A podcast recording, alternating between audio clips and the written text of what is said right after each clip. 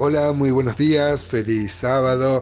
Como muchos de ustedes saben, mi nombre es Gustavo Sánchez y grabo estos audios desde Rosario sin mayor pretensión que compartir mi devocional e intercambiar con ustedes apreciaciones sobre, sobre el texto de la escritura. Ya hace como una semana que tengo un resfrío. Está molesto el resfrío, ¿no? Porque no uno no no para, digamos, sigue haciendo sus actividades normales y sin embargo es tan molesto. ¿no? Hoy vamos a ver desde el versículo 21 al 26 de Romanos 3, donde gracias a Dios eh, hay como un giro, ¿no? Porque este, hasta ahora vimos que el hombre es condenado, ese fue el argumento del apóstol Pablo en, el capítulo 1, hablando de los gentiles, en el capítulo 2, los moralistas y sobre todo los judíos, para llegar al capítulo 3 diciendo que no hay justo ni aún uno.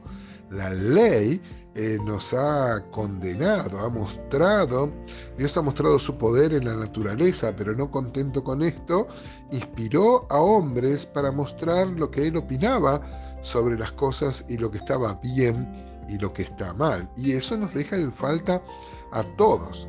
Si acá acabara, como hemos dicho varias veces, sería trágico, sería luctuoso para nosotros porque no habría esperanza no habría redención, no habría más que la condenación.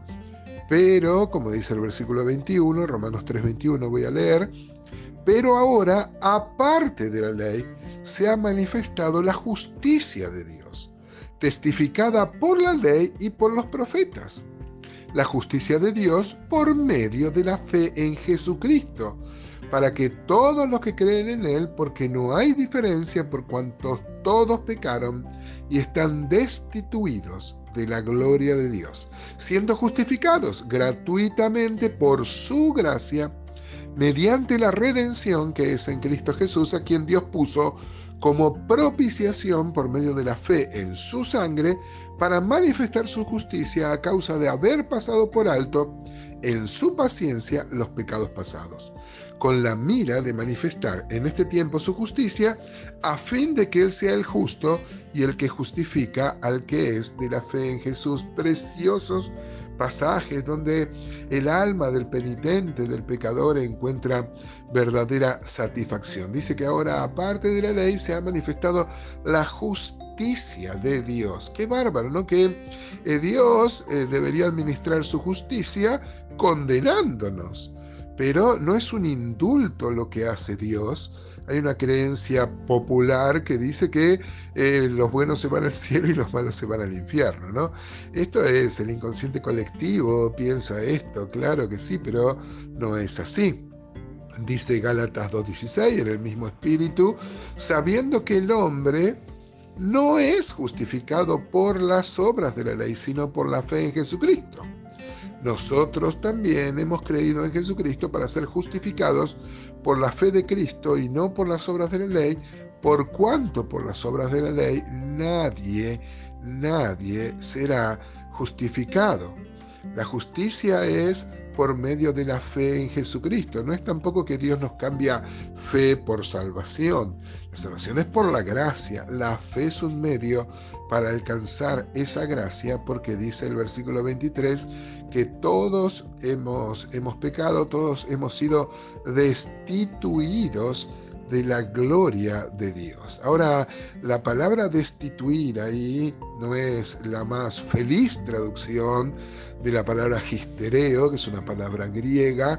No hemos venido a aprender griego, ni yo tengo la capacidad para enseñarlo, pero y tampoco estamos criticando a la versión Reina Valera que tanto amamos, que ha acompañado a toda la evangelización en Latinoamérica.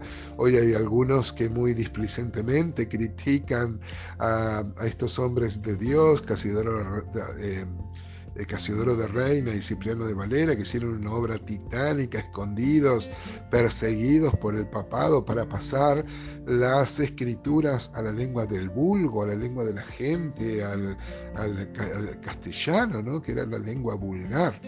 Eh, ellos hicieron una obra monumental con los recursos que tenían ahí en el siglo XVI y este, toda, toda la alabanza para el trabajo que ellos hicieron, ¿no? Pero claro, no siempre este, es la mejor traducción de las palabras con los recursos que había ahí en el siglo XVI. La palabra gistereo, más que destituir, significa este, faltar, por ejemplo, ser el último y de ahí dejar... Eh, eh, no alcanzar, o este, por ejemplo, se traduce más faltar, llegar tarde, ser el último, atrás, inferior. Por ejemplo, en Mateo 19, 20, este, dice que el joven le dijo, todo lo he guardado de mi juventud, ¿qué más me falta? Gistereo, ¿no? Marcos 10:21 dice entonces Jesús mirándole le amó y le dijo, una cosa te falta, ¿no? Ahí gistereo. Este, Lucas 15, 14 dice, cuando hubo todo malgastado, el hijo pródigo, vino una gran hambre en aquella provincia y comenzó a faltarle. ¿no? Bueno, y así muchos textos, Lucas 22, 35, Juan 2, 3, por ejemplo, en la boda de Cana vino María y le dijo, es que este, eh, la madre de Jesús le dijo, no tienen vino. Y dice Juan, faltando el vino, ¿no? Gistereo. O sea que el sentido de la palabra es que nos falta no hemos alcanzado, estamos lejos de esa gloria por nuestro pecado. Así lo dice la Biblia al día, por ejemplo, dice que pues todos han pecado y están privados de la gloria de Dios. Así muchas versiones, por ejemplo, como la Biblia de Jerusalén, dice que todos pecaron y están privados de la gloria.